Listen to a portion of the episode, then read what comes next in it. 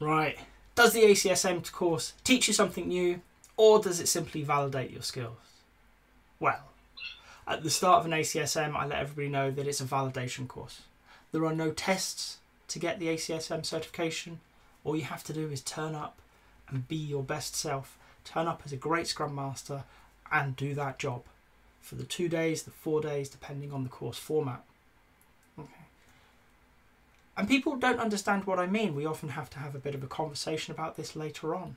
But what I mean is, from the moment we start, I am looking at how you hold yourself, how you help other people. Are you stepping in when you see a gap in facilitation? Are you holding yourself responsible for your own actions? Are you coming forward and sharing ideas and stories? Okay? I'm looking for Scrum Masters. And I'm going to use the whole course to validate whether you are there. There's a long list of learning objectives. You can look them up on the Scrum Alliance. Okay? Yes, we are going to cover them. Yes, I do want you to demonstrate most of them. I want to see that you can do these things. And the course is structured to give you those opportunities. However, we're going to spend some time together.